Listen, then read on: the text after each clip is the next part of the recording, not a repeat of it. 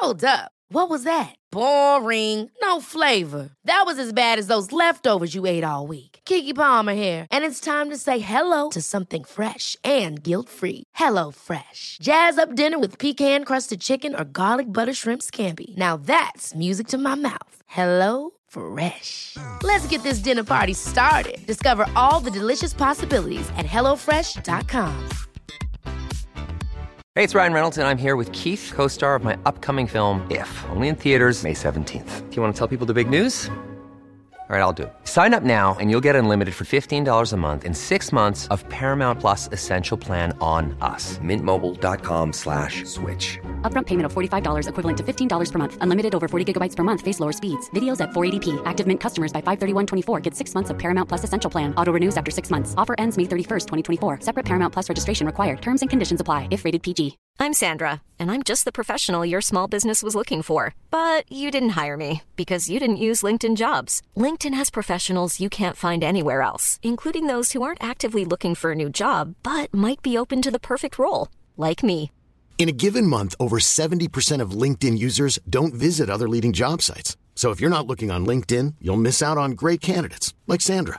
Start hiring professionals like a professional. Post your free job on linkedin.com/people today.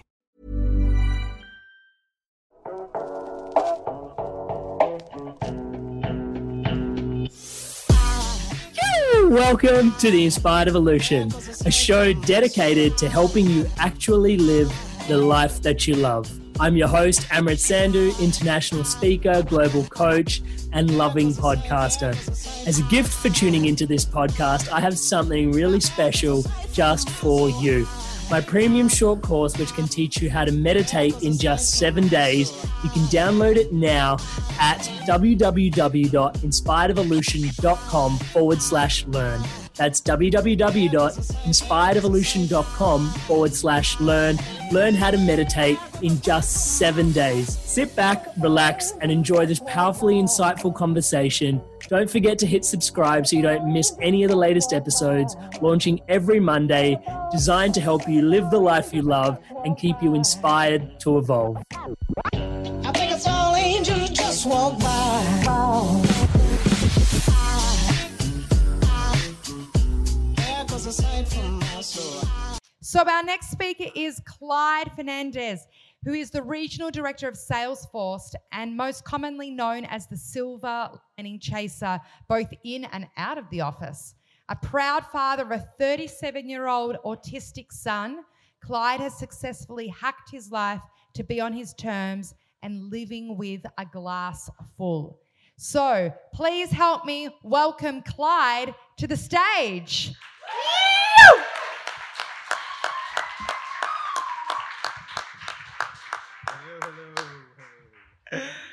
Kind of flattered that you're here today, Clyde. Oh.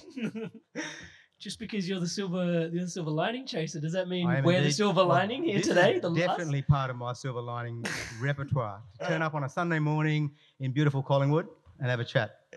Thank you so much for being here. Such a pleasure. Um, one of the things I want to tune into is, yeah, what is a silver lining chaser? Silver lining. Where, where did this come from? It, so I do a lot of mentoring. Obviously, we have different roles in life, but ultimately, I think what we want to be is is leading by example. And um, when I think about where we are right now, I, I often talk about the world we're in right now, which is going to perpetuate and going to grow, which is called a VUCA world. I'm not sure if anyone's heard that term before, but VUCA is an acronym which stands for volatile, uncertain, complex, and ambiguous. That seems to be the sort of the, some descri- descriptors of uh, where we are right now, and it's get, it's getting more of those things, right? So, in that context, people often say to me, "Why are you always smiling? What is going on there? Like, what is?" Go-? And I said, "Well, you know, I'm really happy. So, uh, you know, I smile because I'm happy. Why?" I said, "Because I see opportunities. I see opportunities for everybody all around me all the time. So, most people bring problems to me because I think in my job, actually, that's why I've ended up in the job I'm in." is because I like problems and I like finding, more importantly, I like finding solutions to them. So I always see a silver lining in most things. I love that. I love that. So, in terms of, you also said this thing about the glass full guy, not the glass half full guy. Yeah. You know, it's, it's, it's all about perspective, right? So the glass is there, and some people say, you know, you're a glass, half empty or half full person. And that implies it's a bit of a binary thing, you know, you're, you're either negative or you're positive. And, um, and, and the association is if you're a glass half full person, then you're a positive person. If you're glass half empty, you're more, more of a not so positive person. And I go, there's a third category, it's called the glass is full. You just can't see the other half. You don't actually, you don't see it because we've been conditioned not to see it. But that thing which is in the top half of the glass, it is the most important thing to us. Because when I think about things, I always go back to first principles. And I think about uh, the th- first thing that drives me is my purpose. And I think about what is it that's going to help me deliver on my purpose or meet my purpose. And I go back to first principles. What's the first principle of living? The most important thing we need to do. If we don't do it within six minutes, what happens? We're dead. What is it? Breathing, right? So, and it's oxygen. And so that glass, half full, yeah, I say it's full. Um, it's just different forms of different things in there. We sort of open up our aperture and think about it differently. I love that. So there's so much perspective in there. I'm really curious. What is your purpose, Clay? Oh, this is like we prepared this. a little bit of preparation. Um, so, f- fortunately for me, and unfortunately for my life partner, um, it took me about 50 years to work shit out. And I didn't work it out. Um, I was lucky I have this amazing coach in my life who, who took over the reins from a previous coach in my life, probably about 40 years ago. Um, oh, look, the good news is I want to set, set something up front right now. You know, um, I think about 96% of you will not be going home with me today, but about 4% of you will be. So those 4% who will be, I need to make sure I honor you because the conversation, whatever I say here, is going to be carried forward at home. So you 4% know who you are. So I'm going to make sure that uh, what I say is true. And that's why I love having them here because um, I always think about when I'm making decisions, having a conversation, I think about four people one on my right side and three on my left side. The one on my right side is, is my life partner, Bridget, who happens to be here. And the one on the left side is um, are my three sons. Um, and each of them bring different things. But um, about, I hit about 50 where this voice came back to me. And it was a voice I was very familiar with. It was called my partner's voice, who's been saying the same thing to me for a long time. Lucky for me, she's patient. um, unlucky for her, she had to endure me for the first, you know, X number of years together. Um, but it's, it's for me, it's all about. You know, I think about her. She's my coach. She's my north star. So everything goes back to that. And the purpose we came up with together was that we need to outlive Aaron. Right. Is that clear? Not Yeah. quite, probably. Who's little bit for Aaron? Who's Aaron? Yeah, So Aaron yeah. is our eldest son who has severe autism. Um, he is um, one of the most amazing human beings that we know that's come into our lives. Um, he has fundamentally shaped me, but again, shaped me through some coaching that was provided by this wonderful partner of mine. Um, and each of the four people in my family have given me different characteristics or insight. The people around you. You've already heard the first one, which is coach, Mm. and that's absolutely Bridget's, you know, label. She's my coach. Um, Aaron brings me courage because every day I think about Aaron, and he fronts up every day, not knowing what we know. Um, literally scared shitless is probably put it mildly, right? In terms of what's going to happen, because you know, if those of you who don't know autism, fundamentally it's a, it's, it's a, a condition that affects our anxiety gene, if you like. It goes way over there. Um, so everything generates anxiety. And for those people who've had anxiety attacks, you know what I'm talking about. And this is like anxiety on steroids, so it's pretty pretty horrific. And for when you so when you're experiencing that, you've got to have a fair bit of courage to actually turn up every day. So every day he turns up, and and he to me is a absolute stellar example of what courage is. Aidan, my second son, who happens to be in the audience, he brings compassion. There's no one. I'm going to start crying in a minute.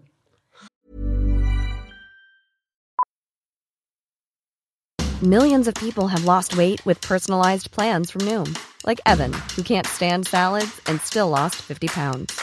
Salads, generally, for most people, are the easy button, right? For me, that wasn't an option. I never really was a salad guy. That's just not who I am. But Noom worked for me. Get your personalized plan today at Noom.com. Real Noom user compensated to provide their story. In four weeks, the typical Noom user can expect to lose one to two pounds per week. Individual results may vary.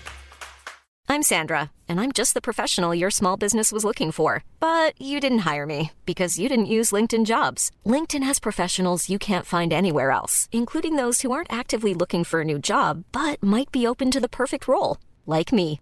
In a given month, over 70% of LinkedIn users don't visit other leading job sites. So if you're not looking on LinkedIn, you'll miss out on great candidates like Sandra. Start hiring professionals like a professional. Post your free job on linkedin.com/people today.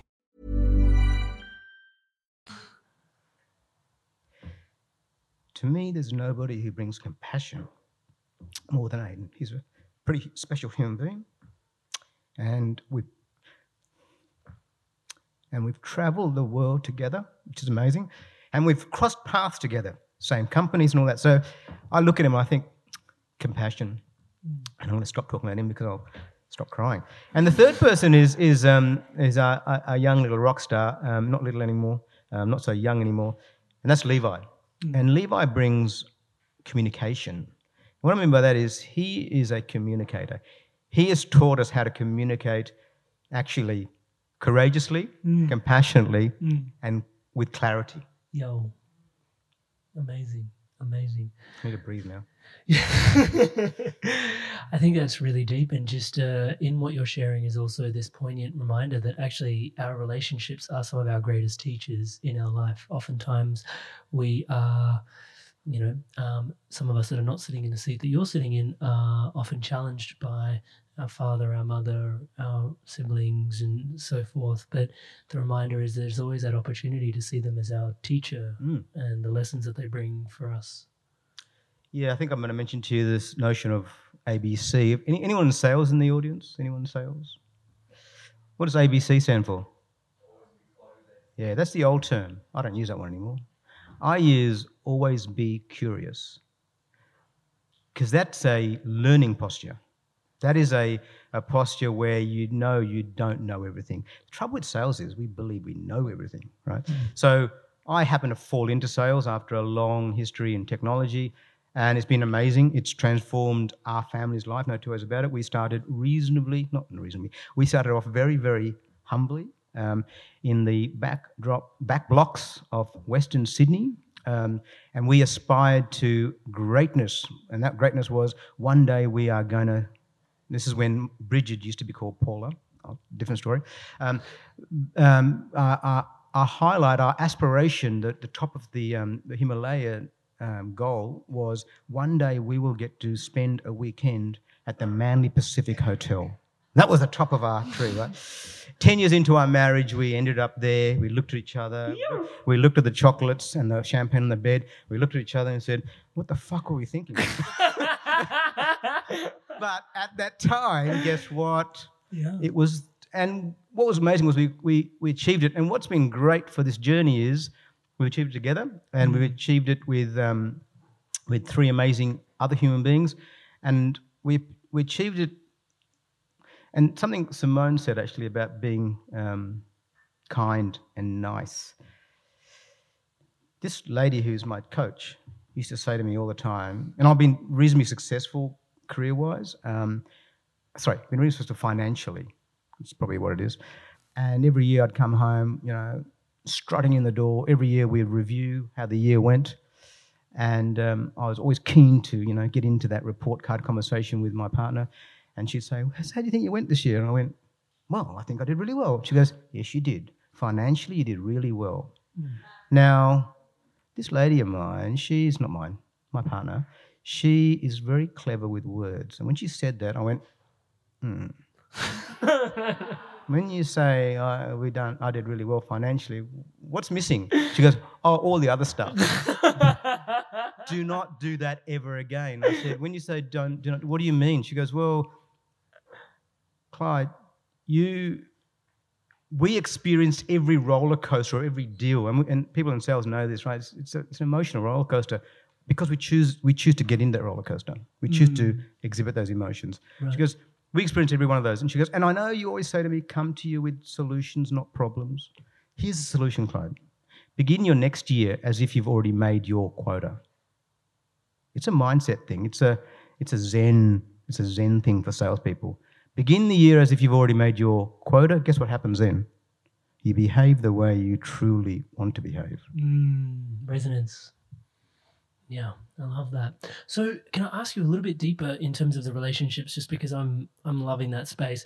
Do you extend that a little bit further to people outside of just your family as well? When you're seeing and you're interacting with people that in your workspace environment, are you seeing them for what they bring on into your space as well? Um, this is going to sound really repetitive, but this lady of mine one day said to me, "You know what, Clyde? You're exhibiting about five versions of yourself." Ah. I went, Is that a good thing? She goes, No, it's not. Because you're burning cognitive energy trying to maintain those five versions. So, I, had a, I, had an ama- a night, I thought a good version at home partner, father, provider, whatever else, you, what other labels you want to put in it. Then I had a version at work. Then I had a version with my friends. Then I had a version with my soccer team. That was a horrible version. Um, and then and then I had a version, you know, on stage, right? So, and she said to me, you know what, Clyde, the version we know, it's a pretty good version. Mm. Why don't you just use that version everywhere? And it literally saved me about forty percent of cognitive capacity, right? Because honestly, you, you get so caught up in persona identity that you sort of whoever you're talking to, you go, mm, oh, you're a friend, okay, I've got to talk this way. Oh, you're at work, I've got to be this way oh, you're my employee, I've got to be this way. Then, I, then you know, she guided me very well and she said, just be yourself. And so I did that. I started doing that about five years ago, probably actually about 10 years ago. And it's funny because I was really career oriented, really career driven, and I thought I was doing really well. Then when I dropped all of the luggage and I dropped all of the attitude and I went back to who I was, my career really took off. Mm. It's quite bizarre. So to your question, it's not just about career, it's not just about, it's about you. Just be, and you've heard all use this term before, just be your full authentic self, mm. bring your full version to everything, bring it, bring, bring uh, positiveness, bring energy, um, and amazing things happen. I love that. So uh, conscious leadership in terms of yeah, fundamentally just be who you are in there. Um, what do you think it is that drives us, or you know, all these people that you mentor as well, to to kind of feel compelled to not just be ourselves. Like there's so much, you meet so many personas. mm. I think there's a word in masculinity, it's called the mask. And all us guys in particular, we wear masks. We do. We wear masks all the time. And quite often, as men, we wear a mask because inside, behind that mask, is a boy. Mm. Because we haven't actually grown up. And so, for me, the design point, and I'm a first principle person when I think about things, I go, what? Oh, let me just quick shout out to a group called Shift. Thank you, Levi, because he's a communicator. um, Shift. So, Shift is this grassroots organization that Levi's amazing partner, Georgia, and uh, Caleb from uh, Culture Amp have st- uh, uh, uh, facilitating. And up to, we're up to cohort seven, and we're just a cross section of people coming together to talk about activism. Hmm. Okay. Uh, amazing. Um, so a big shout out to them because what they're talking about is is is where I'm getting to. We went did a quick roundtable introduction at the beginning. It was only last Tuesday. It was last Tuesday. Last Tuesday. Um, I was the tenth person in the circle. So started off with Caleb. Went around. Everyone introduced themselves. You know, who are you? What are you about? What are you fired up about? And everyone, you know, so Caleb talked about it. Then then uh, Lucy talked about Murdoch, right? how do we get rid of Murdoch newspapers? And then the other person talked about how do we what do we do about the, the climate crisis? And the other person talked about what about and there's about six or seven different issues, which are all valid issues, and everyone's angry and vexed up. And what do we do? And, they came to me and said, "So Clyde, you know, who are you?" Blah blah. And I said, "I said, you know, I'm just listening to everything you're saying, and and you know, I'm a I'm a first principle guy, and I think there's a root issue here. And the root issue here is a thing called patriarchy, and a thing called a lack of um, sex data in everything we do. What I mean by that is the world is designed for one sex. It's called men. Mm. I'll give you some examples: the mobile phone, the piano, um, number of things. It's designed. It's designed from a man's perspective, perspective because men are in positions of design and in positions of development. Um, the reason why a a software company, which I won't mention, you know, designed an AI algorithm which was going to be recognizing people, and it started recognizing every dark person in America as dogs or apes. Why did that happen? Because when you go back and have a look at who designed it, it was 25 to 30 year old Caucasian Mm. men in the in you know in, in, in Bay Area and also in Silicon Valley. So I go back to first principles. To me, I think the issue is we need to think about what has caused us to get here and go and fix the root cause. That isn't e- so it's easy for me to say, simple for me to say, but not easy to do. We've got a fundamental lift, systemic lift issue we've got to mm. do. So the implementation of such a thing, where does it begin, in your humble opinion? Every interaction. Right. when I meet you, um, when I listen to somebody, um, think about the fact that I've got all this and I've still got it. I can't get rid of it. This unconscious bias that's been, you know, that, that's been you know, imbued in me. I came from a quite a traditional Anglo-Indian family, and Michael, you talked about, you know, the anger you felt for your dad. I, I, I felt that too um, for my dad because he was a patriarch. Um, then I got angry with my mum for allowing him to be a patriarch. Then I recognized, hang on, she had no control over it, right? Um, so for me, how do you go back to first principles, meet people where they are, understanding they they're on a there's a whole journey behind them. So be kind, you know, really be kind, show empathy. Um, going back to, to to Bridget, she said to me, "All I want you to do is be nice and kind," which I took as an insult because I thought I was. Then I recognized, hang on, if I think I am, and poor, and this person's asked me to be kind and nice, maybe I'm not. So stop and just observe.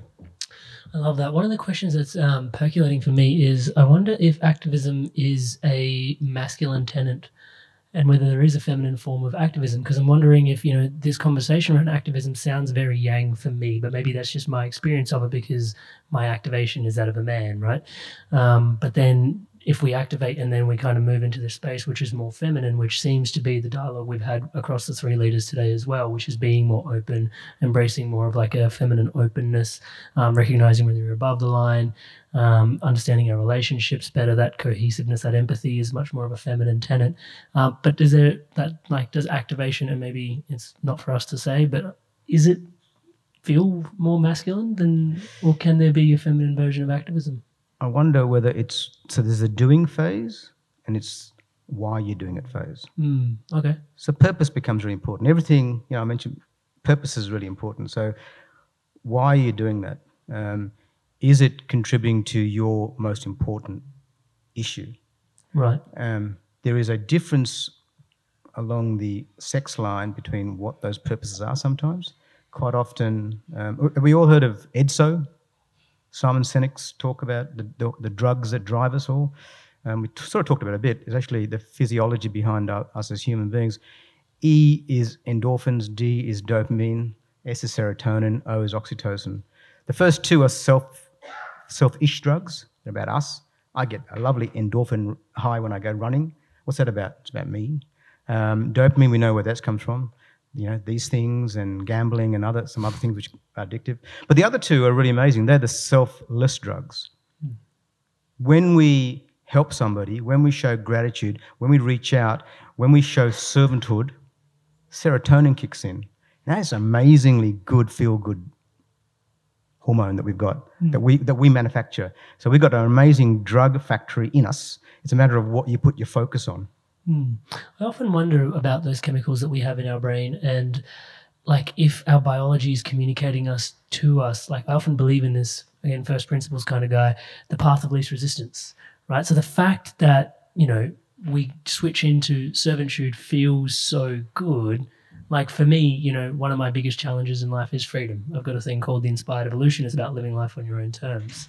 But then what I've actually come to find, which is yeah, freedom is in your service, is in your servitude. Like I've actually got to be of service to find my freedom. So counterintuitive when you look at it from a black and white perspective. Like I'm someone's, pardon the slave, hence my freedom.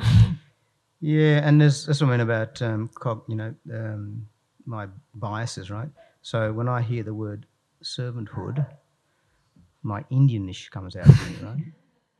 So I go, "No, I'm not a servant. You can see That's- the uniform, can't you? that's I got one in my. like, I got one at home. exactly. You know, it took it took the Brits all those hundreds of years to take over our country and colonize it.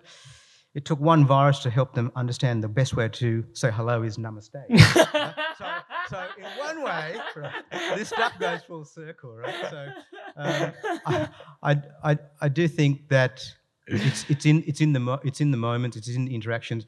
Um, you heard me talk about this. I'm a big proponent of habits. Mm. It's about doing something. Like if it's happening up here, that's cool for you, um, and you, you'll get zen. Um, but you know, as as as you said, end of the day, you got to you know, someone pointed to you and said, you need to get out of here now and go and spread the stuff that you've learned right now because you'll have an amazing. Because you not just will you have big, big impact, but they identified you as the person who can do it. So when you get that gift, that's what you've got to do. Now, doing, that's a tough one, right? Because doing has got to be done when? Yeah. All the friggin' time, right? So, so how do you get into a doing habit? And there's some hacks that you can do there. Tell us about them. Okay. Um, well, first of all, you know, the, the KISS principle is super important, right? You, everyone's heard KISS, not, not the rock band, that was one of my favorite bands. Um, keep it simple, stupid, right? The simpler you keep something, the lower the friction to do something, the more likely you are to do it. So, um, my, my morning routine, which I hope to try and do every day, I, I typically do, begins with um, obviously, I've I- obviously I should have slept for at least six point one five hours, right? So I, I'm trying to get up to eight hours. I used to be a four and a half, five hour sleep person, which is which I thought was awesome. I could get away with it. But this person who was living, you know, sharing a life with me said, "No, no, no, no. You, you're not. You're not coping. You're basically eternally comatose. Like if you stop talking for ten seconds, Clyde, you fall asleep." I said, "Okay, okay. I thought I was functioning well. No. So sleep's number, you know, really important, mm-hmm. as is breathing, right? So get up in the morning. Third thing I want to do is hydrate. I hydrate. I then go into some meditation. Mm. I then do, and this sounds sounds really messy and complicated and lots of things, but it's not. It's really literally within the first half hour I wake up. I do a quick couple of yoga poses just to stretch up the the the, um, the joints. Do a couple of um, rehab things because I'm older than you guys, and I got to get some of my parts working better. Um, but I'm doing it, um, and then I get into a HIIT routine. You know, a, a high intensity um, interval training routine. Literally eight simple exercises that anyone can do. 30 seconds each. I go flat out. When I first started, it was hard. And then I have a 30 second break. I do it again, right? So I'm now in a very heightened hot state. Have some more water. And then I go into what I call my learning phase. I want to learn something new. So this is a routine that I try and do every day.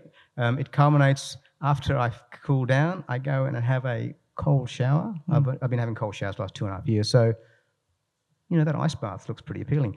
Um, um, so cold showers every day. And what, what, why do I do that? Same thing, same three reasons: gratitude, the planet, my health. Um, and then I then the, the, the you know the, the, the highlight of my morning is we then sit down, uh, Bridget and I. I keep going to Paula. Bridget and I sit down and have breakfast together. Um, so that habit, you, if you keep doing it often enough, and you, you lower the barrier of entry. So I don't need gym gears. I don't need a gym membership. I don't need um, anything to actually go and do the things that I do in the morning. I literally just need my mind to stay focused on my purpose. And as as, a, as one of the young people in this room corrected me, uh, reminded me a few years ago before I became before he forced me to become a vegan. He asked me about my purpose and said, "How's that going, Dad?" And I said, "Pretty good." And he goes, "Pretty good." If we had a goal and we shared that with you, and then and then you asked us how your goal's going, and we said pretty good, you'd say not fucking good enough. and so he said, "Not good enough, Dad. What are you going to do to optimize it?" And he went through this three-hour beautiful conversation. It was a lecture. It was a lecture. It was a lecture. Accountability. But amazing communicator, as I said. And at the end of the three hours, he said, "So, Dad, how do you feel?" And I said, "I feel pretty. You have motivated me so much. I want to get out of there, right?" No, he goes, "Cool, cool. What do you think?" And I said, "I think what you're saying makes a lot of sense." And he goes, "Cool, Dad. One more question. What are you going to do?" Hmm. And I was waiting for that because these are sort of questions that you know we've had around before. So I'm already listening to these questions, and I said, I am going to read those research papers that you talked about. And he goes, Oh, Dad, by the way, I think I'm more accredited now to read research papers than you are. Unless you don't trust me. That's an important word in our family. Mm. And I looked at him, I said, I'm not saying that. And he goes, So do you trust me, Dad? And I said, Yep. And he goes, So I've read the papers, Dad. And I said, Yep. And he goes, So, Dad, I'm going to ask you a question again. What are you going to do? And I said, I am going to become a vegan from this moment forward. Thank you.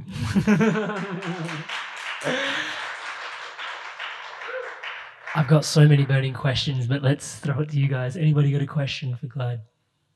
There's one right up the back. There's one just up here. Shan. Hello, my name is Tara, and Tara. Um, I heard you speak about starting your year as if you already met your quota. I wanted to know what that looks like for you, and what are some processes or techniques that you do to maintain it. Thank you, Tara. Great question. Um, I think so. When that that challenge was given to me by this amazing lady in my life, um, which is really easy for her to say, isn't it? I mean, she could say it so easily and so eloquently. Doing it's hard. What I'd put in place was this notion of leading indicators and lagging indicators. Ultimately, a sales quota, any quota, is a lagging indicator. It's a scoreboard issue. The best way you can manage the sp- scoreboard or your league ladder or your quota is focus on your leading indicators. You control those. So the two things you and I say this is by the way this, this is a this is a talk I give to my team every year. I can almost recite it. There's only two things you have control over, team: what you believe and what you do with your time. If you believe you can do your quota or you don't believe you can do your quota, you are probably right. So you might as well believe it. That's number one. Number two is what are you going to do with your time? And your time should be focused on the, thing, the leading indicators that's going to give you the highest propensity for success. The quota, the number, is just that. It's a lagging indicator, but it's an indicator which will happen almost automatically when you do all the right things leading up to it. So, example, activity basis. What, what's your activity? What's the things, and going back to first principle, what would it mean to actually achieve those numbers? Okay, so let me give you an example. So, I'm running a team, X million dollar quota. Had, what's my first job? My first job is to work out how do I divide that number up equitably. I use the word equitably, not equally, across my team. What's that based on? It's based on the propensity of that territory, but most importantly, it's based on the individual. What's that individual's capability like? And, and so I give them those numbers, that's num- number one, but I've got to give it in a way that they feel that they can achieve. And then I start giving them lots of coaching. And the coaching goes like this ignore your number, forget about your number. From this point on, this is the last time we'll talk about your number.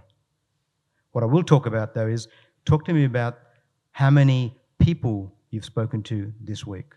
Talk to me about what your conversations are like.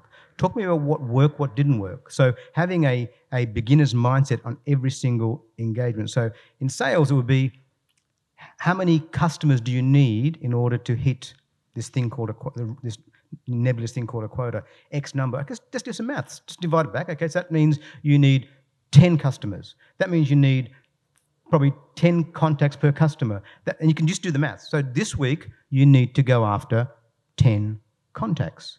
How are you going with that?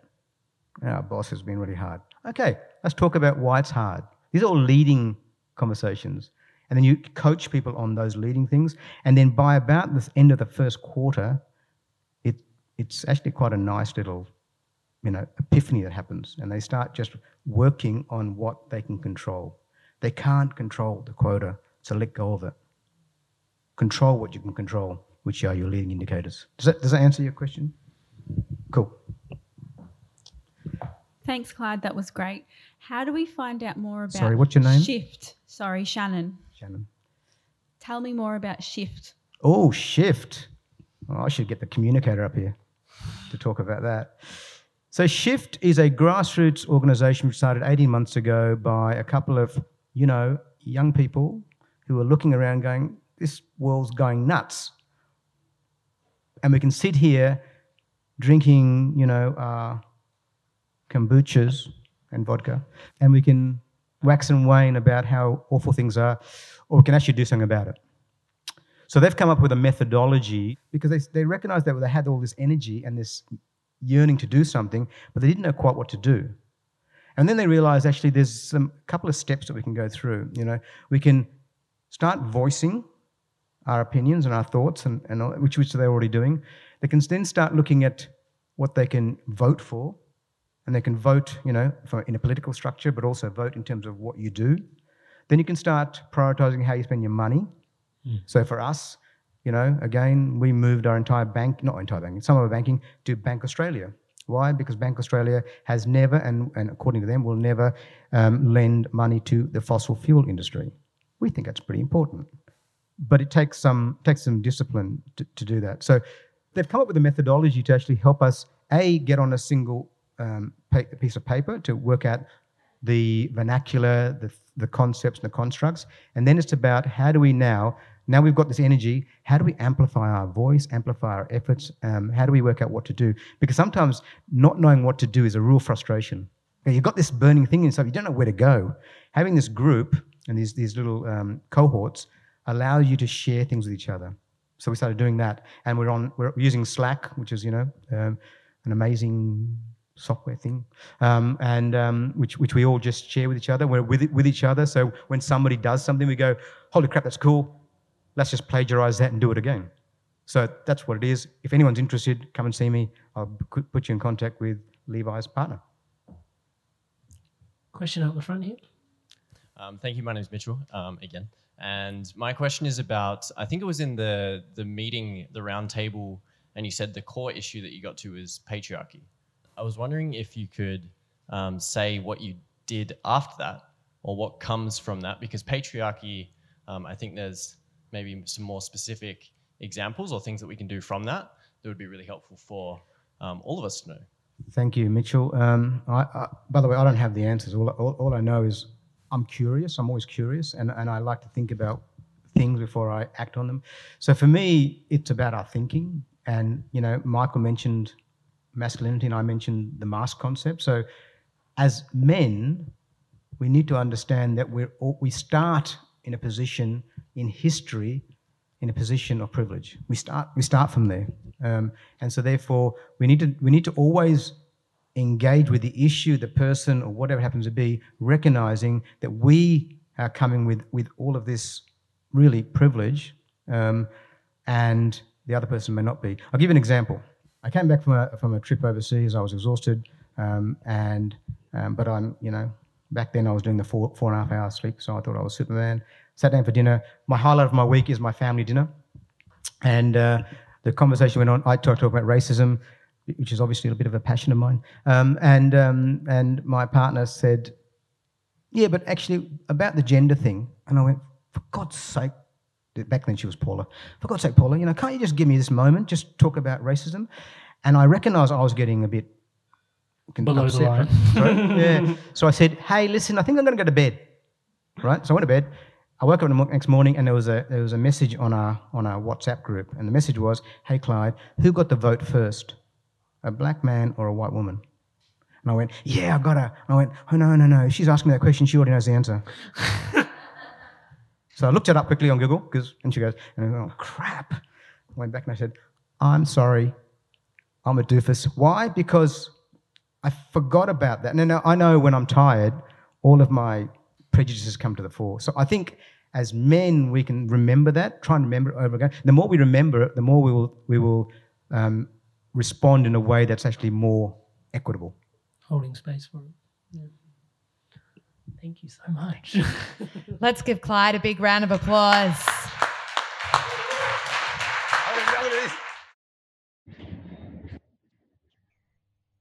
Back with Clyde. Clyde, how are you going, brother?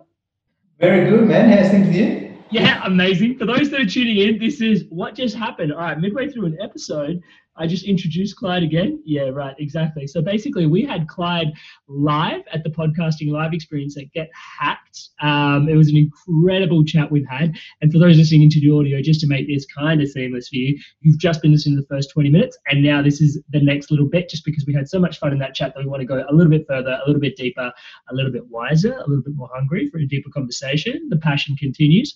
So we're here And uh, we're just going to continue exploring the conversation. Hopefully, we'll pick up sort of where we left off. But in light of where things are at at the moment, um, we're all kind of weaving through this stay-at-home period, and uh, and uh, yeah, Clyde and I were just talking about um, maybe around setting boundaries almost. Tell us a little bit about what's going on, brother. So, man, you know, you know what's happened, right? So we had that uh, we had that amazing event uh, beginning of uh, March, wasn't it?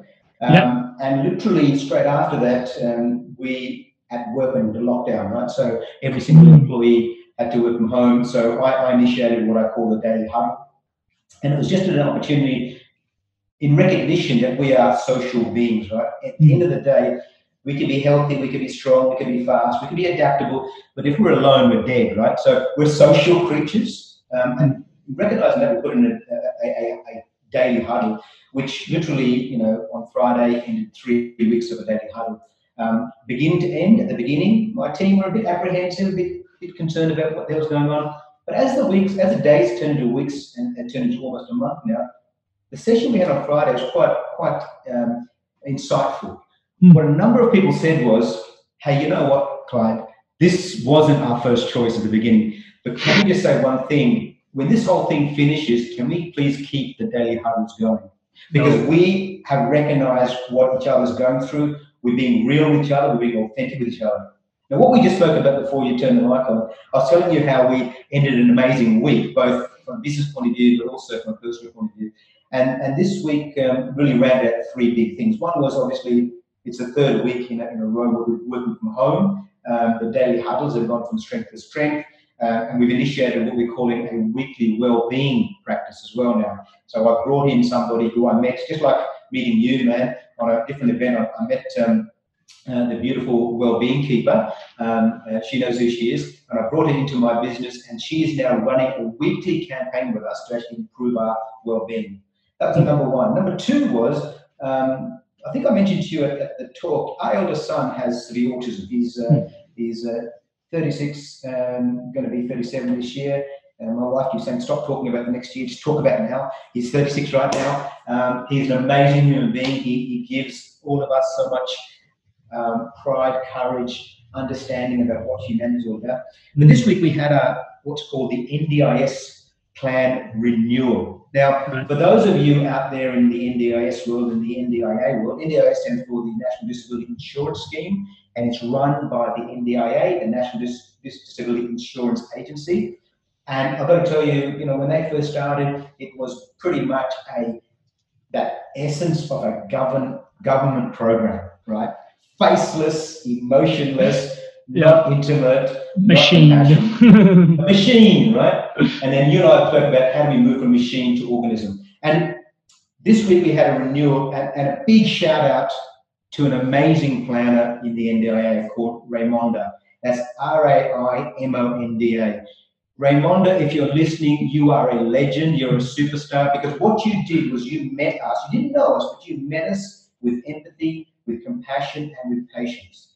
Now, for those of you who are in the disability um, field or supporting someone with disability or supporting someone who's age or supporting someone with needs, you know what a what a um, amazing experience that is, but also what an amazing challenge that is. So going through a plan um, rewrite can be very emotional and very um, well, it's, it's challenging to put, put it mildly. And not just the financial and the planning part of it, but actually it brings up a lot of emotion because we are parents, we're human beings with flesh and blood, and we are. It's an opportunity to think about our son, think about, you know, has he achieved the goals he achieved? Well, we went through the plan and we were elated because honestly, two years ago when we started this plan, we were probably close to a complete breakdown in our family. Um, Aaron was going through, um, uh, you know, a challenge. No, he wasn't. Aaron was experiencing challenging issues because the environment wasn't set up to meet Supporting his him.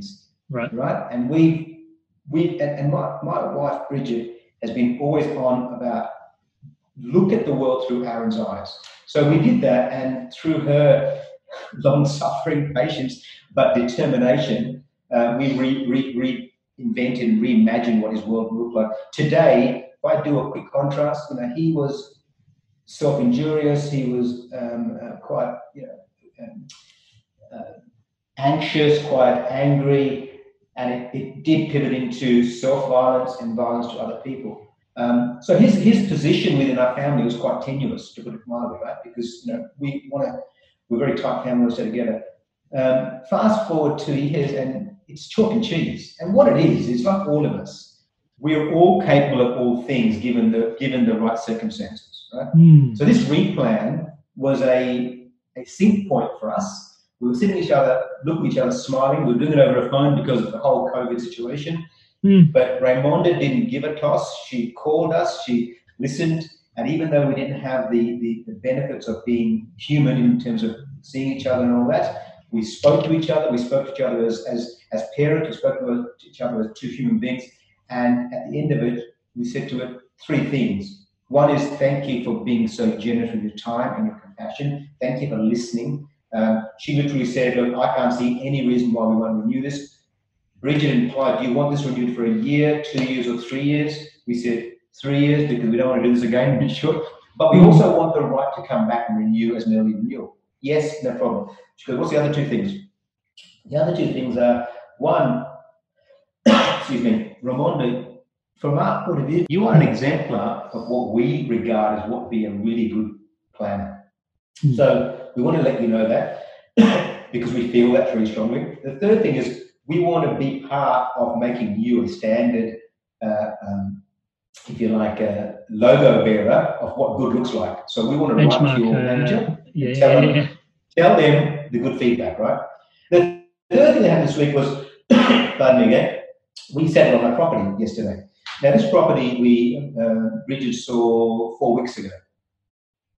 We signed the contract three weeks ago. We settled yesterday. We settled on Friday, sorry, today's Sunday. Settled on Friday. And yesterday, our two younger sons, Bridget and myself, took it upon ourselves to move everything ourselves. Now, our two younger sons know us really well. They know we, we don't really take no for an answer. Everything is about yes, yes, and. but I've got to tell you, having movers that care makes a big difference. We live in a beautiful building. The concierge said, you know, one of the concierge was actually keeping, um, basically helping our two sons move everything. And this morning he said to us, you know, you've got two amazing sons. He said, you know, we, we've witnessed lots of uh, moves, lots of movers. We have never seen any two men move things with such care and such thinking as your two sons did. Even when they were challenged with problems that you didn't tell them what to fi- how to fix, they just went about it, and you could see the two of them talk to each other, find a solution. If it, if it worked, good. If it didn't, so today we're sitting here after um, I've got to tell you, I went to bed half past ten last night, um, and Bridget was still going, and she looked at me with that particular look that only her husband knows. the, look, the look was WTF, and I said, "Baby, I need to go to bed right now because I don't want to be apologising about my behaviour in the morning." and so this morning I woke up full of energy, feeling good. Looked at Bridget, and she goes, "Yeah, okay, I get it." She went to bed at 20, 20 to 2 this morning. Um, she got up about an hour after me. Um, but what's beautiful is if you would have seen the before and after shots, you look at our place right now, we, we- we're a bit, we're a bit, um, we, we- we're minimalist, but we're also sort of perfectionists in terms of we know what we like. Mm. And literally our last three homes, this is the third one, have looked pretty much the same. And, and for, for, for very good reason. Aaron, our eldest son, doesn't like change. So we've now got to a point where we know what we like, what we don't like. Mm. And his, his bedroom was set up so that when he walked out of one apartment in the same building into our new apartment, um, as far as he was concerned, he didn't miss a beat. Yes, And mate. That is the definition of success for us. That we've had this amazing week. Work has been fantastic, and the organisation I work for, and I'll mention it if that's okay. It's a it's an amazing um, technology company called Salesforce. But to me, they're a people company first. It's Hmm. all about trust. It's all about their people. Um, they have been, you know, I, I could not imagine anybody else at this particular moment in time because they truly understand what we're going through, and they're enabling every one of us leaders to lead your teams the way they need to be led. And that to me is a powerful, powerful situation. And then on a home life, you know, it's the same energy, it's the same approach, it's the same can-do attitude, damn, damn the torpedoes, full steam ahead, right? Um, that's, that's, that's what we do in life, that's what we do at work. And, and for that reason, you're not, you're not using up a lot of cognitive load thinking about who you are and what persona. So for me right now, gratitude, brother, everything's about gratitude right now because I'm, I'm so happy that I've got the body I've got, I've got the headspace I've got, I've got the family I've got, I'm living in an amazing country, working for an amazing company. Um, you know, I'm just just just grateful that I am where I am right now in the in the space I'm at right now. I love that. Thank you so much for sharing that. So, some of the questions, a lot of questions emerged out of what you're sharing for me. Um, the first one being, what does leadership look like to you? Like, what does it actually mean? Like, what is leadership to you? This is a funny. We haven't practiced this, and it's funny you should ask that because one of, there's two things I'm leading, new things I'm leading at work. Um, one is called our uh, well well-being stream, so mm. well-being, and the other one is we, we run a um, uh, an offsite called Dojo. And Dojo, by definition, is about a training place, right? And so it used to be a, a, a subset of the of the entire organisation uh, two or three years ago. It was started by an amazing leader of ours who's still in our business uh, called Lee Hawksley. Um, if you're out there, Lee, uh, shout out to you. Um, and he he devised a plan which said, okay, let's let's continually train and practice so that we, and I love this saying, so we sweat more in practice, so we bleed less in battle. I like that. Let's do all the training. Let's do all hard stuff in training, right? So he used to take us offsite for two, three days, leaders for three days, and everybody else for two days, where we literally, all of us leaders would lead and and um, individual contributors would actually lead uh, sessions and, and learn together, right? Hmm. Now, we're in a new world now, right? So we can't go offsite. So we're, we're reimagining that right now in the digital world.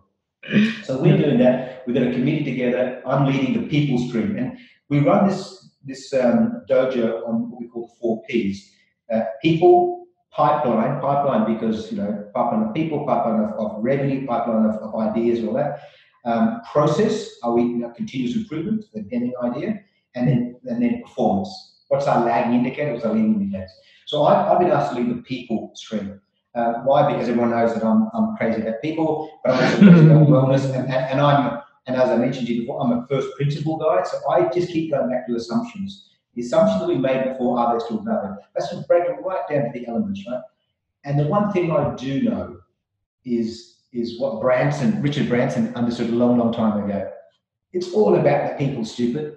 It's all about the people. Get your people feeling amazing, um, and they will do amazing things. If you want to create amazing customer experience, give your employees amazing experience. Make them feel like they can be fearless. Make them feel that they're working in a psychologically safe environment where everything matters. So back to your question, what does leadership mean right now? For me, for the track, the stream I'm leading, it's all about servant leadership.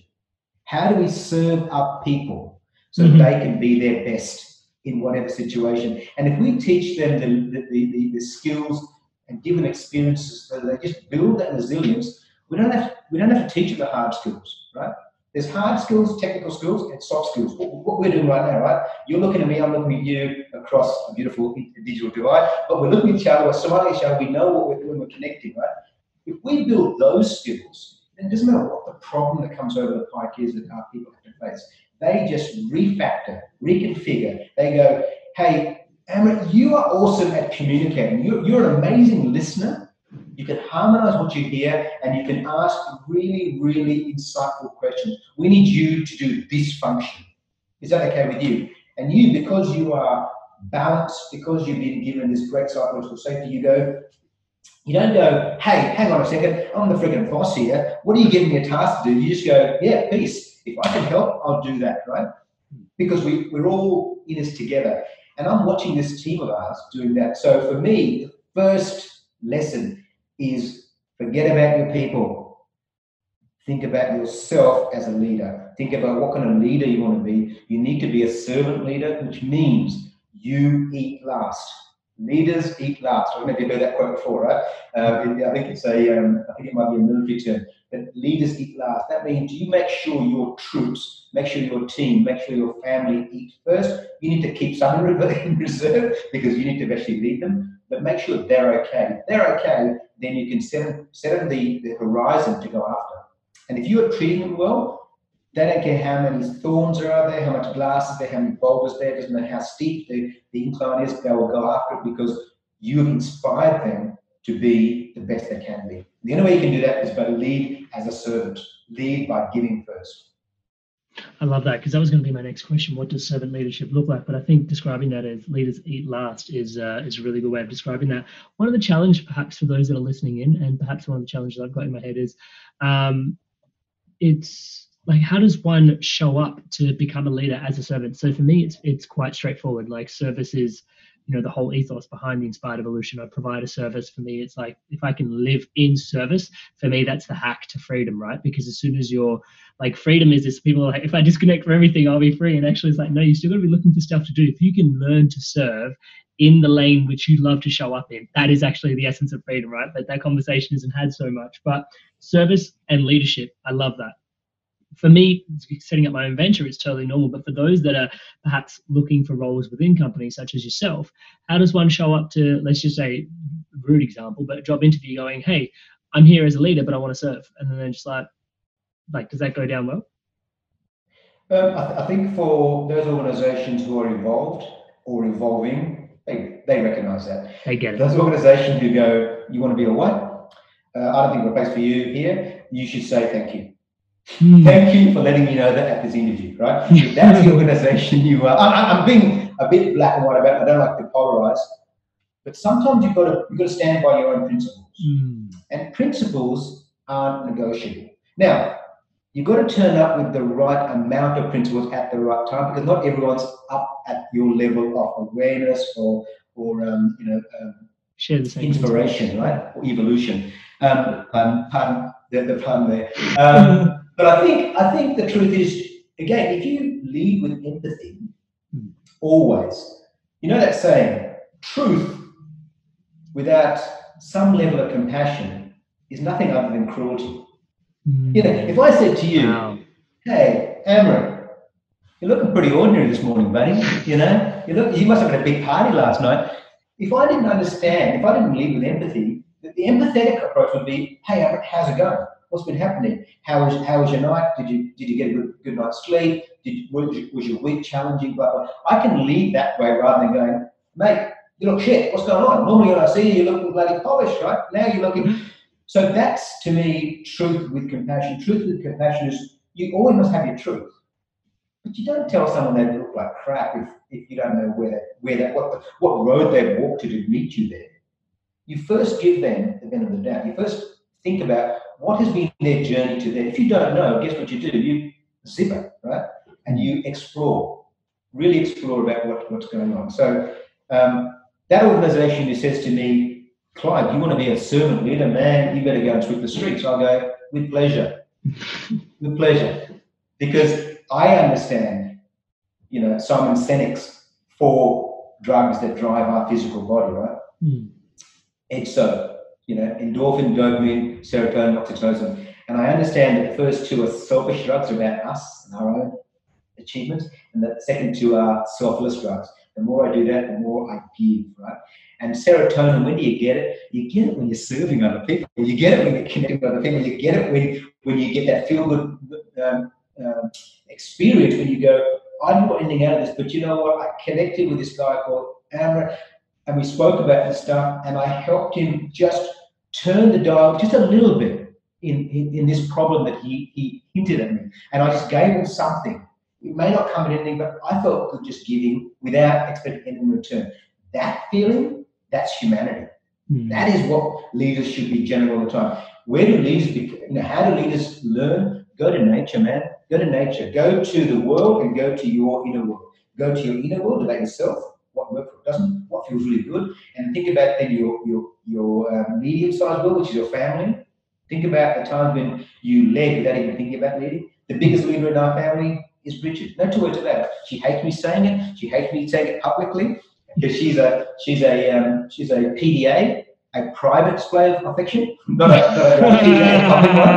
Right? So she wants private adoration. She wants private recognition.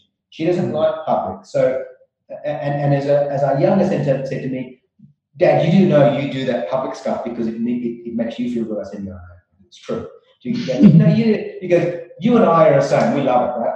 But you know, Mum and Aiden, they're not big raps for that, right? They're not big, big fans of that, right? In a private setting, when it's intimate, no problem.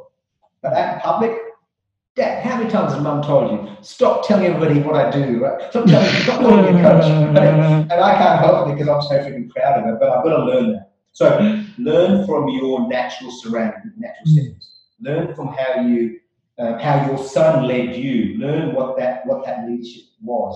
What did he do for you, and then what did you do back in terms of serving his purpose, serving his principles, serving his values for her. I love that, Clyde.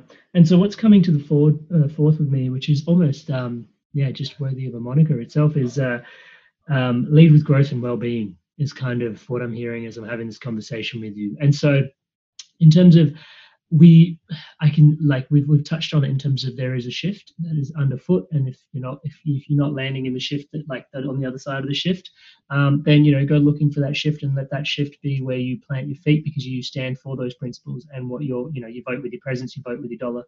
Um, yeah so lead with growth and well-being. I i really love that. So tell us more about what um, like it, it doesn't always sound intuitive right? Like leading generally maybe this is the old paradigm and we're talking about two different paradigms and for those that are tuning in maybe it's quite clear that there's two different paradigms. But maybe let's just flag it as that two different paradigms. There is like a performance paradigm which perhaps is you know less cognizant of the fact that the performance is driven by people which is why you also people focus and talking about well-being. Tell us about leadership and well-being and why in your mind they're so intrinsically interwoven and connected and what role does growth then play into that so, I mean, you can see this. You can see this uh, quote behind me. I don't know if you want to read that. Live as if you were to die tomorrow, and learn as if you were to live forever. oh my God, I love that. So good old un- Uncle MG said that, right? Um, so, no, he wasn't my uncle, but I don't. Old mate MG. oh, he's, old mate MG. He's all our, he's all our uncles. Go, go MG.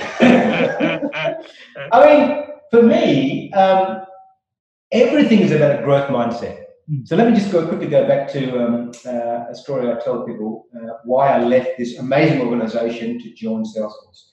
Yeah. Um, and in my exit interview, um, the, the um, uh, HR director had an exit interview and said, you know, Clyde, Clyde can you explain why you're leaving um, IBM? Now, IBM is, you know, is a pretty amazing organization, been there forever, probably going to be there forever, right? They're just, they're just a, a rock solid organization.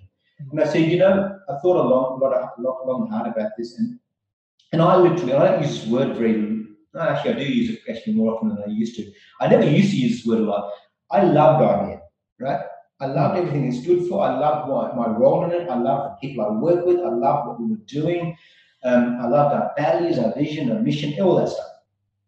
So then, you know, but and I spent 15 years with them, right? So 15 years of my life, right? That's that's a fair, sizable right? amount of time, yeah. Yeah. So when this person up and I said, they said, have you considered why? I said, of course I considered. I said, considered for three years before I pulled it in. They said, three years. I said, yeah, yeah. I said, I, I struggled with this for three years. And they said, so what was it? I said, it, it comes into three things. Mm. It comes down to what you said before, growth. And I don't mean just revenue growth, I mean growth mindset, Mm. right? Growth. Um, I want, I want to have a, a, a growth mindset. I want to have a growth posture. I want us to be in a growing mode. Right. Um, the second thing um, I wanted was was you know a sense of of learning, and this is why this quote's so important for me. And they tie together actually. Actually, you know, the more I learn, the more I grow, the more the more I understand how little I know. You know, it's, it's almost it could be a rap rap verse, right? Um, so learning, right? I'm not learning anymore. Right? Why am I learning anymore? I'm not learning because the environment doesn't allow me to learn. And if we understand what the environmentals are to allow someone to be a learner, this actually goes back to what I said before, psychological safety. When you create psychological safety, people are more prone to learn anything. They just pick up anything. They learn from everything, right? When you are, don't have psychological um, um, uh, wellness or psychological safety, it's a bit like back in the classroom. Are you going to put your hand up and say, Excuse me, miss, I don't understand that. Can you explain to me again? When you know the last three, three times you've done it, everyone's looked at you, pointed you, called you stupid. And the mm. teacher talked down down to you. You wouldn't do it, right? You wouldn't do it. So learning is the second thing. The third thing, which I think is equally as important, there was no fun. There's no fun in what we were doing anymore. And you've got to have fun. And I don't mean fun like dressing up like a clown, but genuinely genuine fun in what you do because when you have fun, it's not work. It's passion, it's energy, it's all al- you're all aligned and you just you're in, in flow state, right? Beautiful flow state. So those are the three reasons I left IBM. And guess what the three reasons why I joined Salesforce? Well, they were the same three reasons. Right. Right? Same three reasons. And if you look at Salesforce, what, do, what, what are their values? Number one value, trust. Now, second value, customer success. Third value, innovation. Fourth value, equality. Now, I, I disagree with equality because I believe in equity over equality, hmm. and it's, it's, it's a nuanced difference. And I reckon eventually we'll get to equity. Sorry, everyone Salesforce executive. Don't mean to undermine that. But I mean, so there are four values. The reason I talk about equity is equity means it's not a, it's not a level playing field. Hmm. Equality is when you give everyone the same amount. I disagree with that. If you've heard the saying, the, the, the little analogy of the three three mates watching the football. Yeah, standing over the fence. Yeah, yeah, yeah. Right, right. so there's the example. And for me, equity is no, no, no, the smallest guy, and that's the smallest voice, the person with the least amount, the person with the least access, need to be given the most. Hmm. Not the other way around, right? Forgiveness is not for the weak. Forgiveness is for the strong. Like, you know, guys, are, you know, who guys and girls, typically guys, you know, who've got the power, who've got the money, who've got everything, who've got control, you've got to give up some of that, guys. Otherwise, as as um, who was it who said this? You know, the guys, the, the people with the pitchforks are going to come after you, right? the, the, the common folk are going to come after you in your beautiful, luxurious Ivory towers. Yeah, yeah, yeah, yeah. Yeah. So, so for us, for me, it's, it's those three things, right? Um, growth mindset, growth, and, and Salesforce is a growth engine in every single, every every dimension. We've got an amazing business model, right? It's, it's driven by by pay as you go. So therefore, we're only as we're only as successful as as the last time someone renews, which means we've got our feet on the fire all the time. If you don't like what you see, you've got the option to turn it off. Whereas years gone by, I'd have three years, four years, five years. More importantly, I'd have technical lock-in with you. So hmm. you can you can whinge to me, and I can go, yeah, I really I really sympathise with you. And I walk out the door and go, hey, you, you can't go anywhere. I've got it locked and loaded, right? Whereas with with Salesforce's business model, pay as you go, allows you to turn it off. Then uh, our technical model is off the planet, right? And, and if you understand technology, it's pretty pretty impressive. I'm a technologist. The first thing I looked at was their tech stack, and I go, holy crap, this is this is amazing. How come no one told me about this? And the third thing is we have this this integrated corporate philanthropy model. It's called the one one one model, where one percent of our equity, one percent of our people's time, and one percent of our product goes to causes that matter. To who? To us, each of us.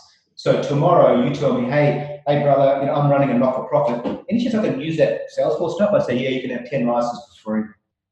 Forever. Go nuts. Right? more importantly, more importantly, then you turn around and go, oh, this is all pretty powerful stuff, Clyde. I don't know how to use it. I say, hang on a second, let me let me let me reach into my organization and I'll post on our internal um, chatter group, hey, this is an amazing organization and they need help setting up Salesforce in their in their in their company. Um, who's up to helping out? And within within nanoseconds, you'll have 10 people saying from product managers all the way through to, to hard code, hard um, edge coders turning up and saying, how can we help?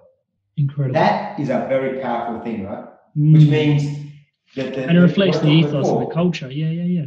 Yeah, but, but you know, I said before about the, the quietest voices, the most vulnerable, they get it. They get our technology, they get our money, they get our people's time for nothing. Hmm. That's powerful. Then I know I'm with an organization whose leaders' values aren't just on a chart somewhere on the board. Values have been operationalized. Values have been everything we do every day, right? That's powerful. I love that. And so that brings me back to one of the things you were mentioning about Raymonda and uh, Bless Her Cotton Socks. um, and one of the things that came through was uh, the key thing that I heard she did was actually, as you as you highlighted, the empathy and the compassion. Um, she met you where you were at. I think that was like the fundamental takeaway of what I was hearing between the lines of what you were sharing. And I think in terms of leadership, it was a really profound example because what I was hearing was even within the organization, the NDIS scheme, or you know wherever she was, she's probably not.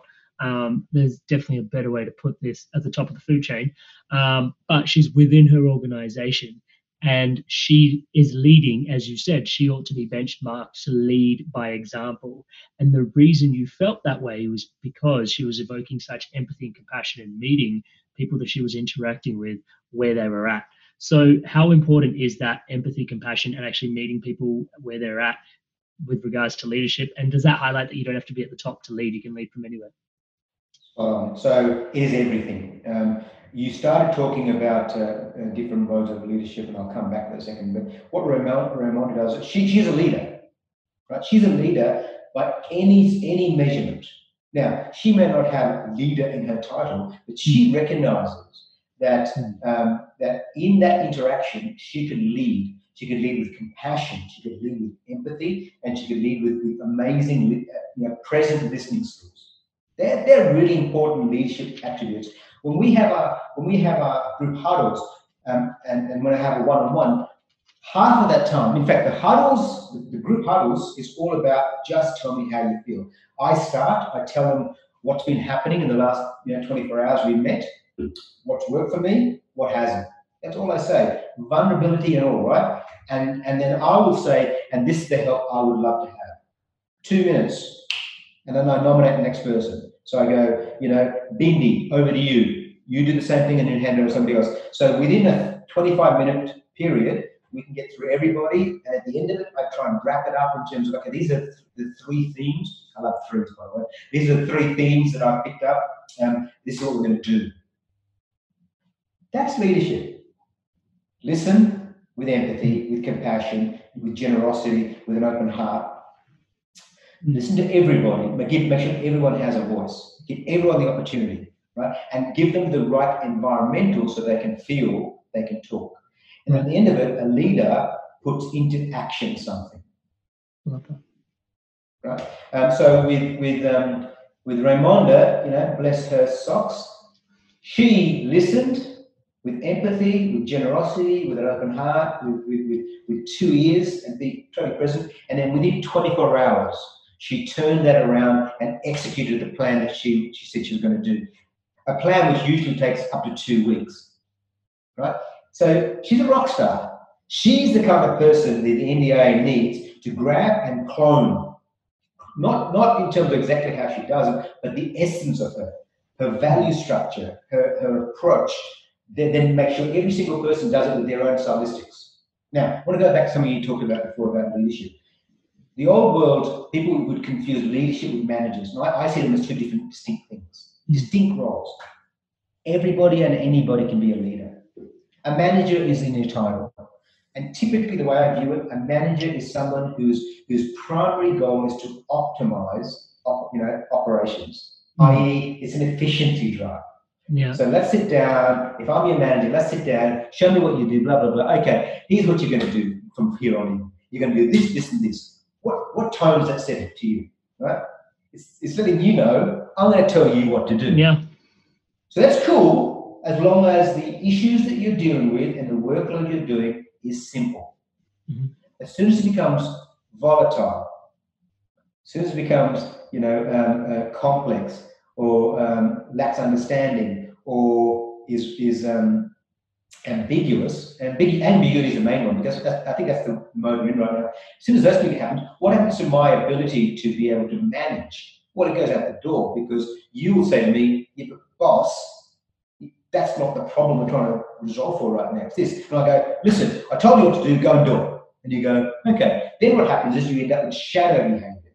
You will tell me one thing, the thing I want to hear, and you'll go about trying to do something else.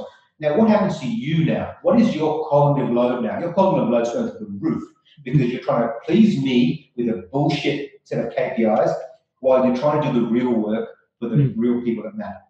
Right. Wrong behavior. Right?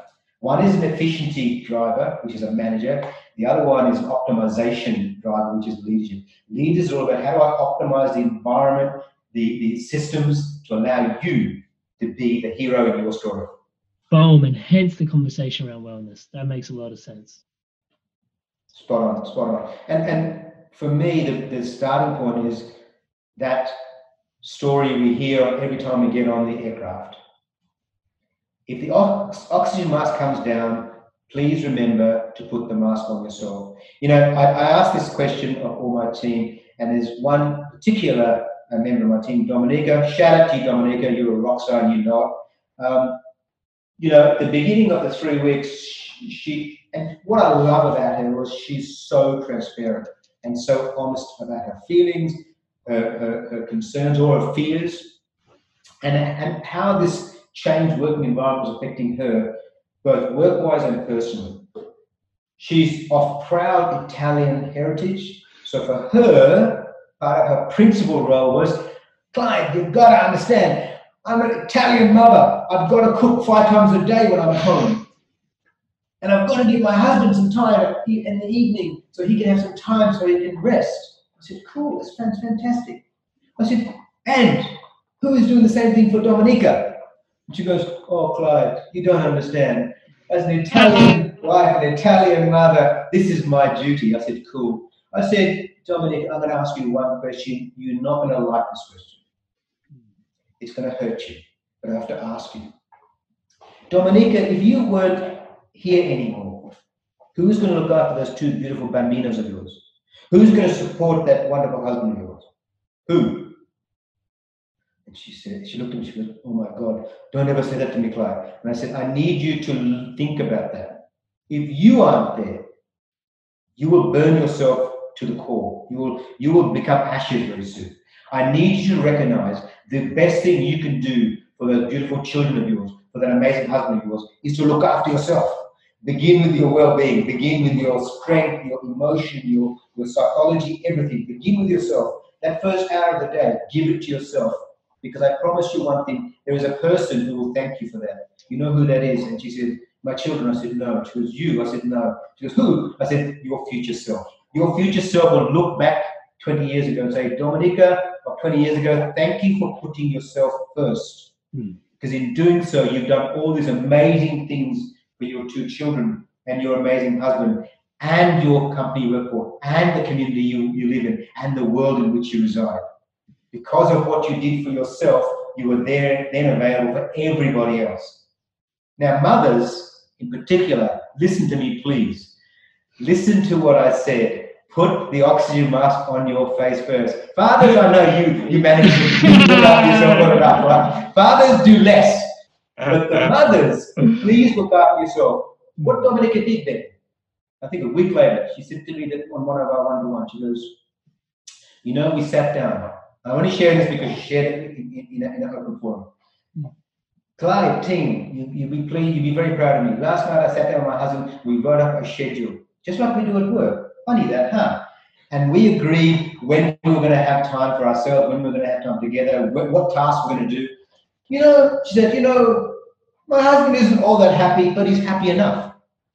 And now we're both getting what we need. I said, peace.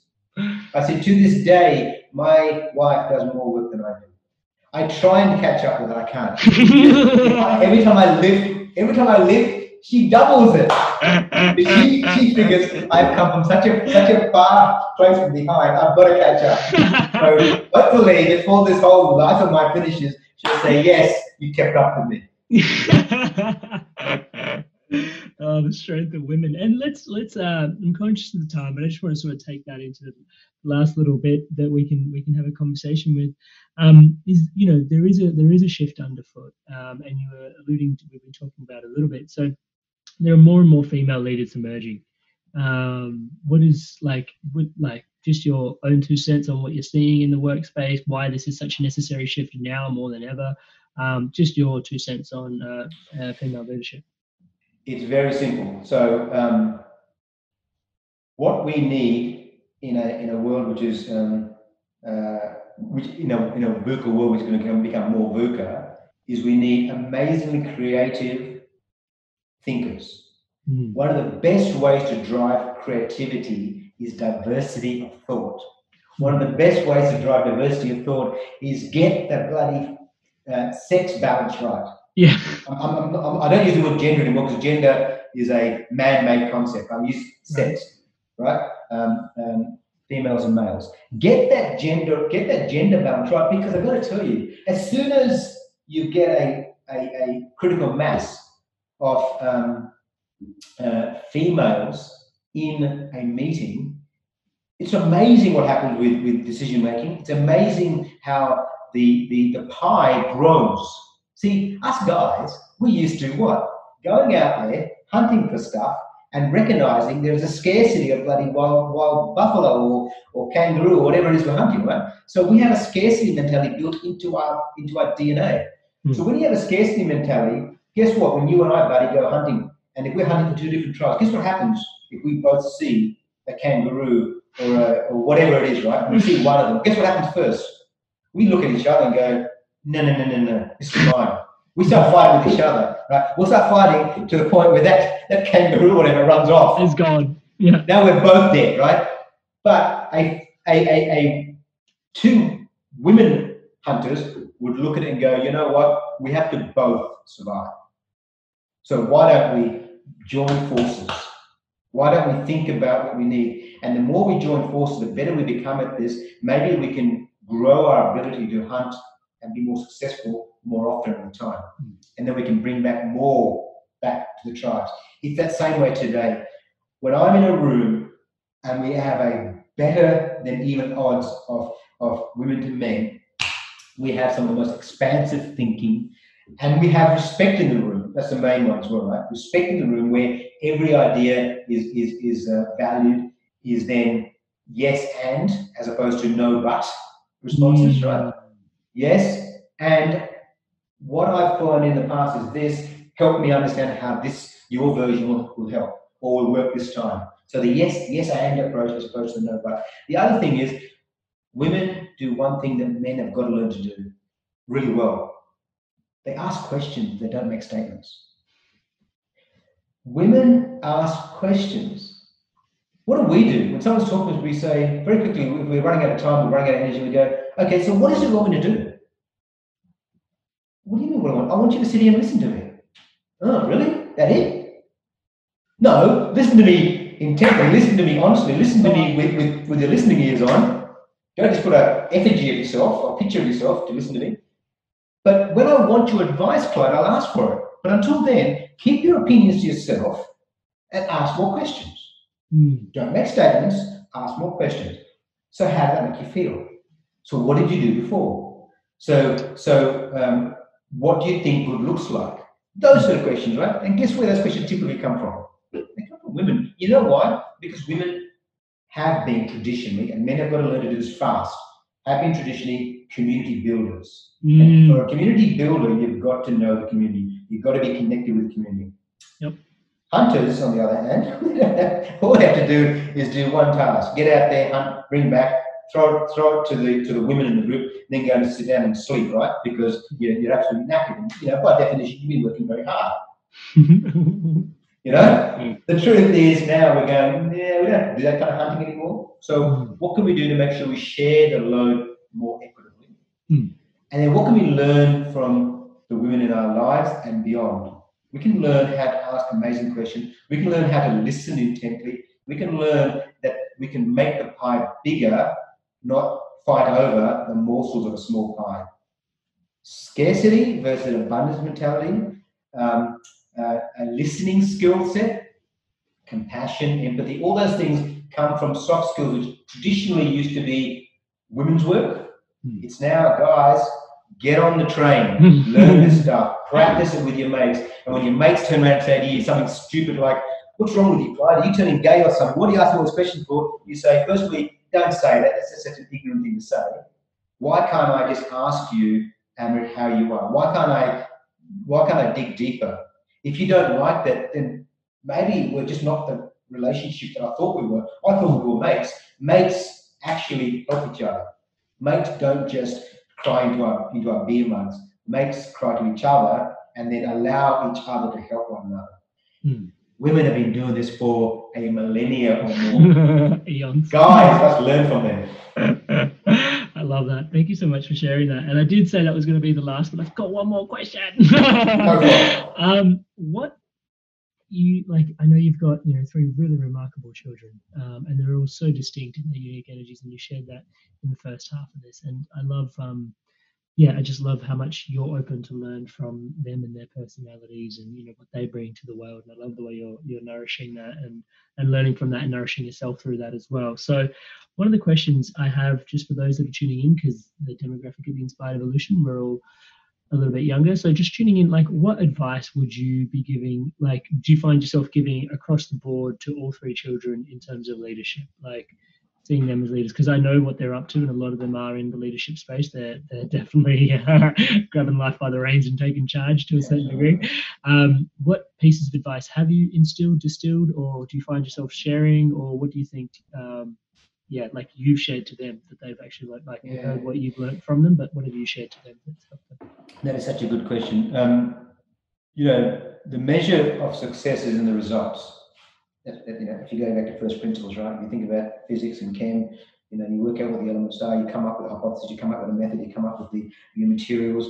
You then you then assess whether the assumptions you made at the beginning were proved out in the experiment. Hmm. So we're living an experiment, really, right? We're, we're living this amazing experiment. We brought into this world three three human beings who didn't choose to be brought into this world. So, firstly, the big the big aha moment happened to me was recognition that they owe us nothing, we owe them everything. Hmm. Right? That was the first thing. And I didn't get it for a long time. Again, you know, I keep using the word, the C word about my, my beautiful wife, Bridget. She's coached me along the way, right? Um, in some ways, some, some would argue that she hasn't been that good a coach because it took her 20 years to help me. but I would, I would, I would counter by saying I was a classic male chauvinist, patriarch, probably misogynist, misogynist now I think back. So therefore, my ears weren't. And also- unstoppable force met an immovable object, it seems, and the unstoppable force and- managed to move the object. Yeah, I used to describe her as, as somebody used to describe one of my favourite footy players, the, the, the Velvet Sledgehammer, right?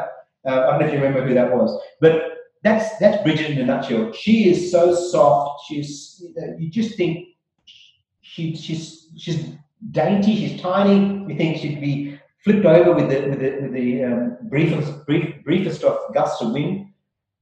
But this lady, this woman, she is a force. And she knew right at the beginning what her North Star was. She also had to suck some stuff in, right? And that sucking in was, was okay, this guy I'm married to, he's not quite evolved yet. Um, with a bit of luck, he's going to get there, but I'm going to hang in there. Why? Not, not out of love. Let, let me be honest, right? Not out of love. Um, out of necessity. She knew, and we talk about this a lot, she knew that her odds of succeeding uh, without me were far far less than her her um, chance of succeeding with me. Even though I was this huge deficit and boat anchor, right? She knew that I was a bit of an al- albatross around her neck. She knew that even that that she could actually bring me on. Right now, to all the women out there who've got albatrosses around them. who've got boat the measure is: do they do they like you?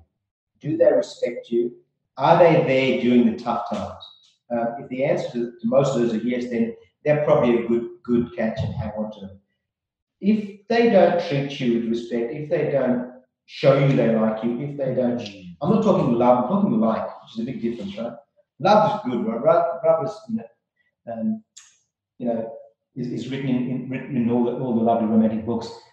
Like is different. Like is I, I I'm, I'm with you because I like you and I like what we stand what we stand for, and I'm going to be part of it. So I move from being a partner to an advocate. I advocate on behalf of you for your ideas, even though the entire world is saying this lady is bonkers, Clyde. What are you doing? Why are you allowing her to drag you by the nose? Uh, firstly, listen, I'm, I'm, I'm head of the household. I'm never dragged around the, around the nose unless I let her do that, which is always the way. But the truth was, it goes back to that love story, right? With uh, Robert Redford and uh, oh, before your time, long time ago. And um, she's, you know, she's saying about the way we used to be. She was way ahead of him, but he succumbed to groupthink, to his Mm. friends. He was from a particular group, which was Upper Hamptons, I think, or you know, somewhere up, up in the in the in the rich, rich echelon of, of uh, uh, of the east east coast of um, America. She wasn't. She was from working class. She knew what she stood. She really knew who she stood for, who she was. He didn't. He was a lemming. She wasn't. They split up.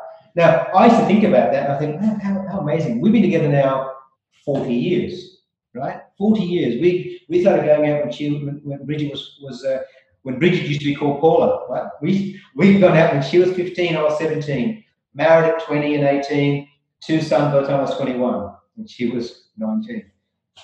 And we've literally been married to different people along the way, but we've had a consistent North Star.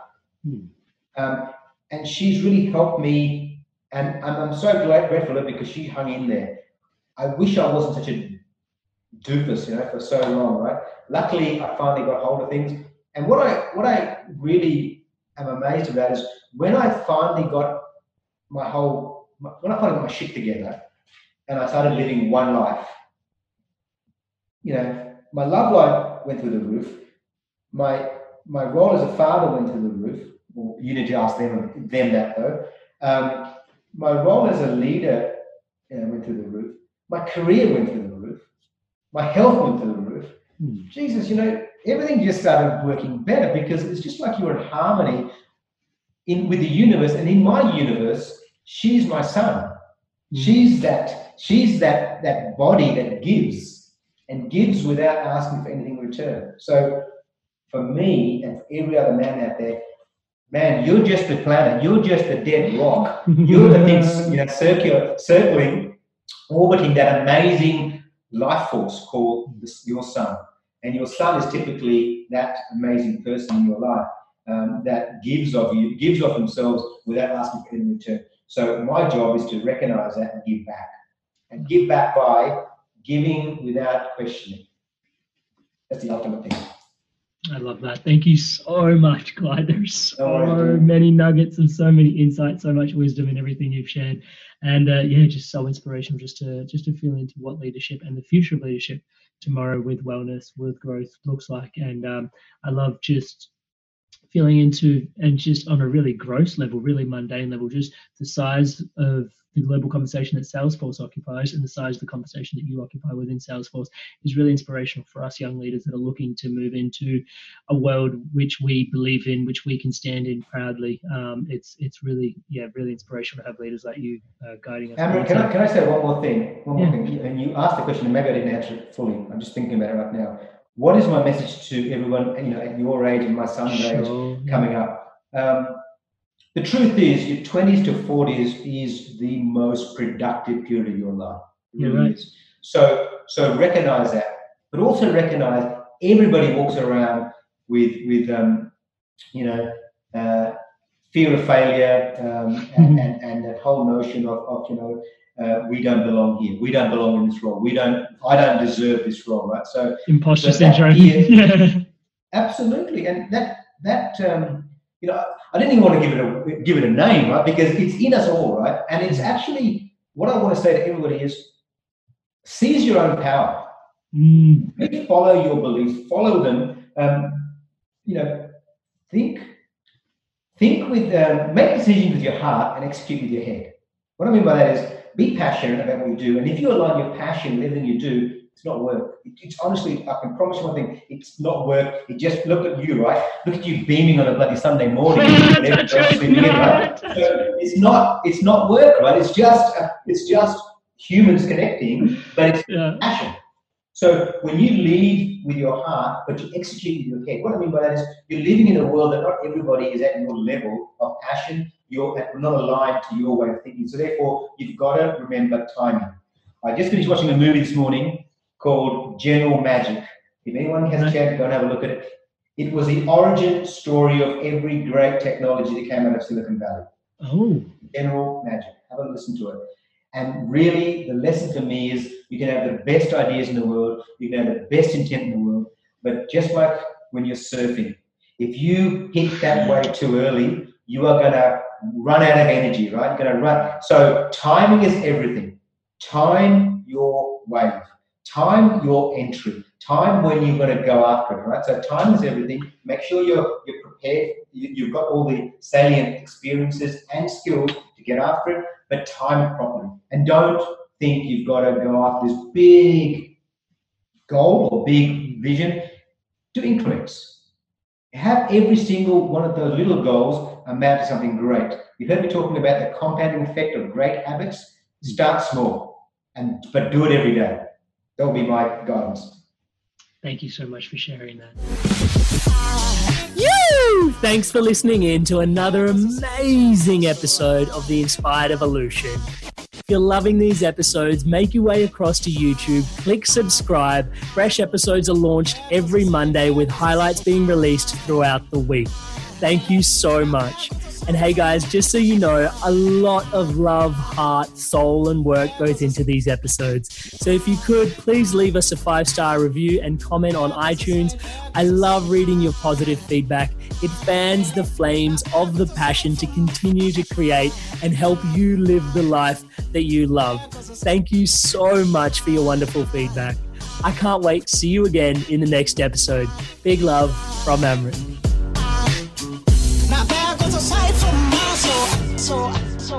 And remember to stay inspired to evolve. Ever catch yourself eating the same flavorless dinner three days in a row? Dreaming of something better? Well, HelloFresh is your guilt free dream come true, baby. It's me, Keke Palmer.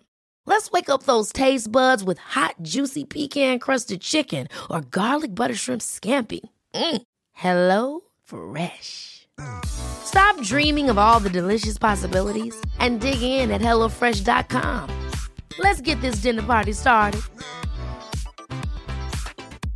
Mom deserves the best, and there's no better place to shop for Mother's Day than Whole Foods Market. They're your destination for unbeatable savings, from premium gifts to show-stopping flowers and irresistible desserts. Start by saving 33% with Prime on all body care and candles. Then get a 15-stem bunch of tulips for just $9.99 each with Prime. Round out Mom's menu with festive rosé, irresistible berry chantilly cake, and more special treats. Come celebrate Mother's Day at Whole Foods Market. Need new glasses or want a fresh new style? Warby Parker has you covered. Glasses start at just 95 bucks, including anti-reflective, scratch-resistant prescription lenses that block 100% of UV rays. Every frame's designed in-house with a huge selection of styles for every face shape. And with Warby Parker's free home try-on program, you can order 5 pairs to try at home for free. Shipping is free both ways too.